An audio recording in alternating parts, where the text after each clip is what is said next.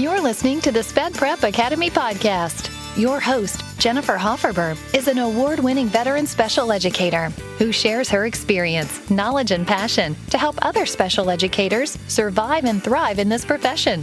Join her and other guests as they share tips and tricks of the trade for the ever crazy, completely overwhelming, laugh so you don't cry profession of being a special education teacher. Hey there, welcome back to the SPED Prep Academy podcast. I'm your host, Jennifer, and I am your special education mentor, coach, and go to person for all things dealing with special education. This is episode 109, and I didn't get to record it last week because I was sick. But this week's episode is in honor of a big birthday I just had. Last week I turned 50, the big 50. And you know what? It didn't bother me near as much as I thought it would. When I was 25, I thought 50 sounded so old. I thought my parents were old at 50. But if I'm honest, I wouldn't go back for anything. I wouldn't go back to 25 or 30 or 35. I am happy where I'm at, and although my feet hurt and I ache all the time, I feel pretty dang good. I like the knowledge I have now. I like being able to say that I'm an expert in a field that I love. I'm appreciative of the growing pains I went through early on and throughout my career that made me who I am and provided me with the experience I have to be able to share it with you. And I see that wisdom and knowledge as a blessing, so I'm not butthurt about turning 50.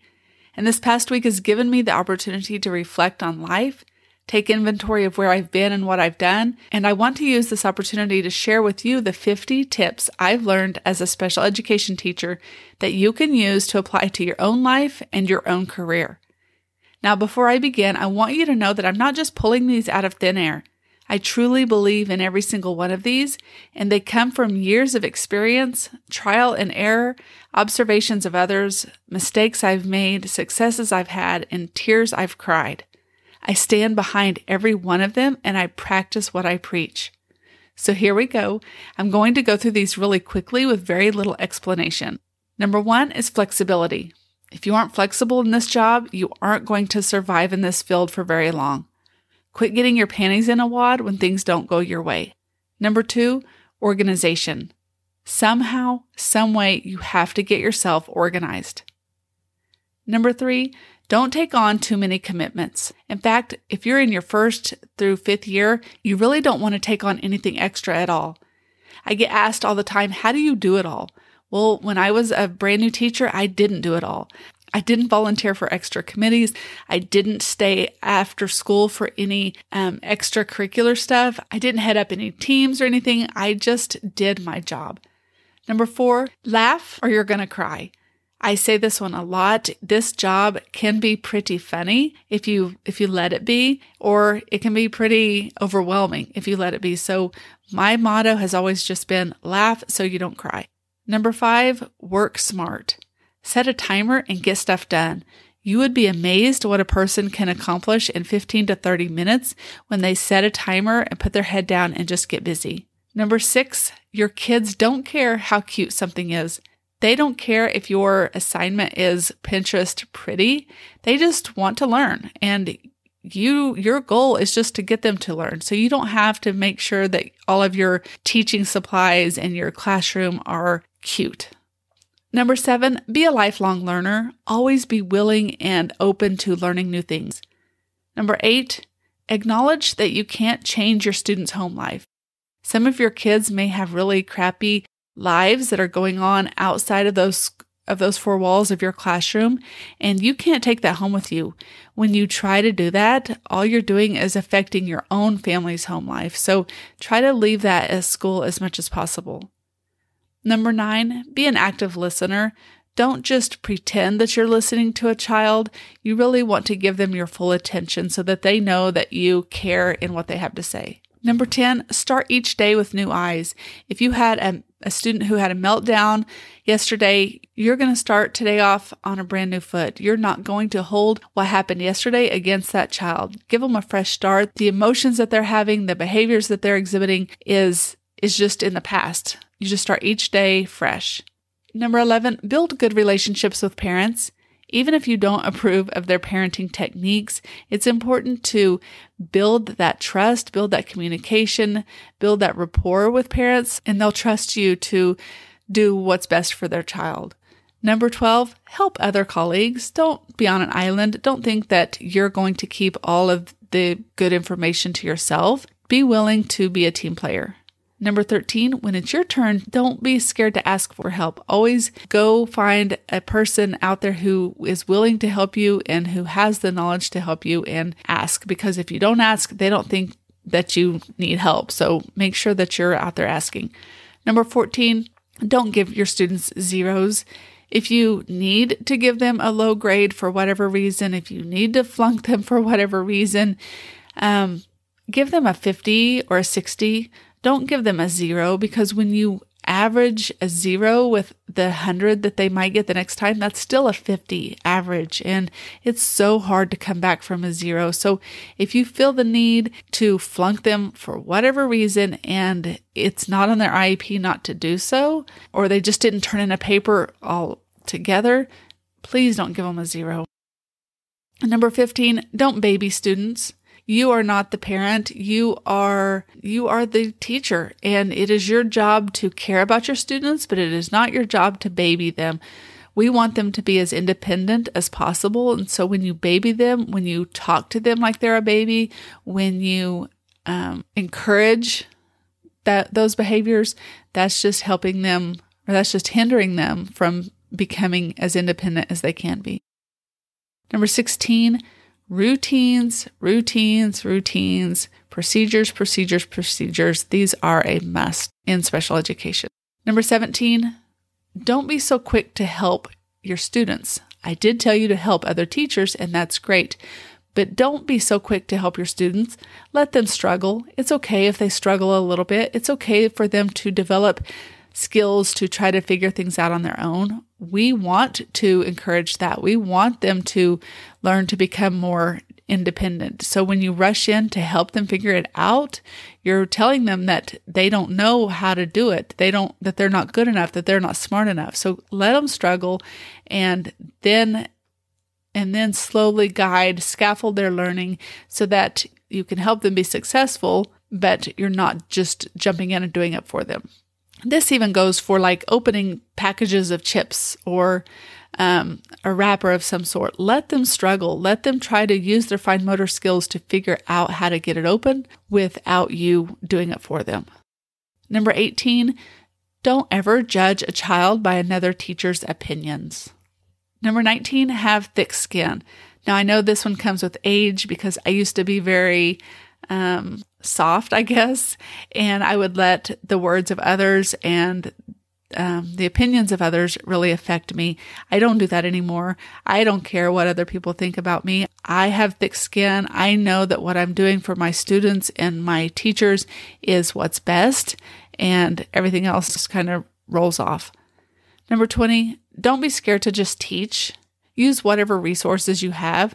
Don't think that you have to have the best of the best to be able to teach. You don't have to have that set of activities in Lakeshore Magazine to be a good teacher. You can use whatever resources you have in order to teach a skill. So just if you if you're in a district that has a lot of money and can provide those things, that's great. But if not, use whatever resources you have to teach. A good teacher can teach with anything. Number 21, you can do hard things. This job is hard. You will get through it if you want to get through it. Um, you know, going through tough times makes us tougher people. And I know that, um, we're some of the, the most scrappiest of teachers and we, we can do hard things. We can shoulder a lot of stuff. So just always keep that in mind. Number 22, you don't have to read the IEP word for word whenever you are presenting it to parents. In fact, please don't do that. Instead, summarize each section, go through the most important pieces, and summarize the rest. You don't have to read it word for word. I did not know this when I was a first year teacher. I thought I had to read the entire document word for word. And when they're 15, 20 page documents, that makes for a very long meeting. So learn the skill of summarizing. Number 23, patience isn't just a virtue, it's a necessity in this field. Number 24, train your staff. Don't assume that they know the why behind the things that you do. Number 25, celebrate little successes. The big successes come few and far between in this field, so make sure that you are celebrating with your students, with your staff, all of those little bits of progress that they're making. Number 26, quit using the words I'm sorry. You don't have to apologize for every single thing that that goes wrong. Everybody makes mistakes. So, you know, if if you if you do something wrong to someone, it, that's fine to say I'm sorry, but if you just make a little mistake, you don't need to apologize. Just say say, "Oh, I made a mistake. I'll do better next time." Number 27, learn to pick your battles. Whether it's dealing with student behaviors, parents, colleagues, administration, sometimes it's just not worth the effort to fight it. Not everything has to be a big ordeal, and if you try to take it all on, probably in the wrong field because there's going to be a lot that goes wrong on a daily basis. So focus on what goes right and then just move on. Number 28, everything is figure outable. Be patient, be willing to learn. When, especially when you're working with a computer system, you can figure it out. Just play around with it and ask questions. Don't give up and don't get stressed out about it. Everything is figure outable. Number 29, your paras are priceless. If you treat your staff with all the respect, all the kindness and support they deserve, they're going to work for you. They're going to do anything for you and they will follow your lead and they'll have your back. Number 30, I've learned that I, I had to learn that I'm not always the person who can get a child to do something. Often I have to just sit back and let a para or another teacher or even an administrator take over, and that's okay. Your job is to help the children learn and become independent. It's not to be the child whisperer. You are not the only human on the face of the earth who can teach a child. So get over yourself. You don't have to try to step in to solve every problem for a kid. Number 31, stay on schedule. When one person gets off on a tight special education schedule, it puts everyone and everything else off schedule. Number 32, practice what you preach. If you say something, do it. If you expect your paras to, to do something, then you need to be willing to do it as well. Number 33, stay out of the lounge, or at least don't interact much when you are in there. Other teachers might use that area to chit chat with each other, and when they see a special educator, they often feel the need to talk about a student that they are having trouble with or who is needing something, and that makes breaking confidentiality very easy to do. It is also a breeding ground for unnecessary gossip about others, so just stay away as much as you can. Number 34, be reflective. Ask yourself every single day what went well, what went wrong, what could I do better? Get all of those emotions and craziness out of your head and either onto paper or just speak it into the air so that it doesn't overwhelm you and make you stressed out. Number 35, follow the rules. If a principal makes a rule, just follow it. 36, if you are given a suggestion on how to improve, take it implement it, and move on. It's not worth the battle of why do we have to do it this way or my way is better. If if someone's giving you a suggestion for improvement, it's usually for a reason. Number 37, there's always more to the story when administrators are involved. Often your admin will make decisions based on things that are coming down from the top. You might not always know the reason behind those decisions, and it's probably not something that your administrator can share with you anyway. So just know that there's always more to the story and don't judge your principal when they don't when you don't feel that they are giving you the whole story. Number 38, use a spell checker. You want to look professional in front of colleagues and parents, and I know bad spelling doesn't make you a bad teacher, but it does make you look unprofessional. There are so many tools that are out there to help you. Even if you just have your phone open and while you're typing and you say, Hey Siri, how do you spell accommodations? And she'll tell you, and you don't, you don't even have to take your eyes off the screen. Number 39, smile more, especially to your students. I know that I struggle with this one. I'm almost always happy, but I don't always show it on my face. But your students internalize that and they interpret that as something different. So make sure that you're smiling to your students as much as possible. Number 40, don't be afraid to teach your students manners. Teach your students to open doors for others, to wait their turn, to say excuse me and thank you, Someone may not be teaching these things at home. Number 41, you are going to teach more than just the goals on an IEP. I know it took me a little bit in my career to learn this, but you're going to be teaching them all sorts of skills, not just the ones that are listed on an IEP. If we listed all of the skills on an IEP that the student needed to learn, our IEPs would be hundreds of pages long. You have to focus on one or two and then incorporate all of the rest of that within your teaching. You don't have to just teach the goals. Number 42, make it a point to get along with the general education teachers. Your life will be so much easier when you are all on the same page and getting along. Number 43, be happy for other people's success. Number 44, send home positive notes to parents before you ever send home a negative one. If you can get started on the right foot with a parent and they know that you are there for their child, you know that that you you see the potential in their child, then they're going to be more receptive whenever you do have to have a negative conversation. Number 45, be the teacher that you wish your child, your niece, your nephew, your grandchild had. If you wouldn't want someone treating your family a certain way, then don't treat another child that way. Number 46, be on time to school. It's okay to be late. On occasion, we all have things that happen that could potentially make us late, but don't make it a habit. It's a very bad look. Number 47, be open to constructive criticism. It's okay to say, I don't know.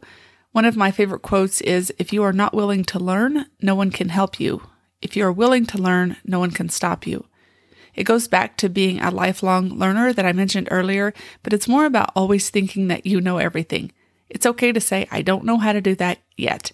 Be open to learning from others. Number 48, Teach with integrity. Integrity is what you do when no one's watching. It's doing the right thing all the time, not just when someone else walks into your classroom. If you are changing what you're doing once an administrator or another person comes into the room, then you are not teaching with integrity. Number 49, listen more than you talk. With adults, with students, with bosses, with staff, you don't always have to be the smartest person in the room. You can learn a lot from other people. And number 50, lastly, just be a good human. So there you have it, my 50 tips for being a good special education teacher. And really, most of those are just how to be a good human overall. I could have rattled on about each one of these for a while, but hopefully, by providing you with some insight into the lessons I've learned throughout my career, you'll be able to take these lessons and make some positive changes within your career as well. Go out and have an amazing day, and I'll catch you on the next episode. If you liked what you heard today and realized you found your SPED soulmate, please subscribe and then head over to spedprepacademy.com slash podcast to check out the show notes and sign up to be notified each time a new episode airs. Go out and have an amazing day, and I'll catch you on the next episode.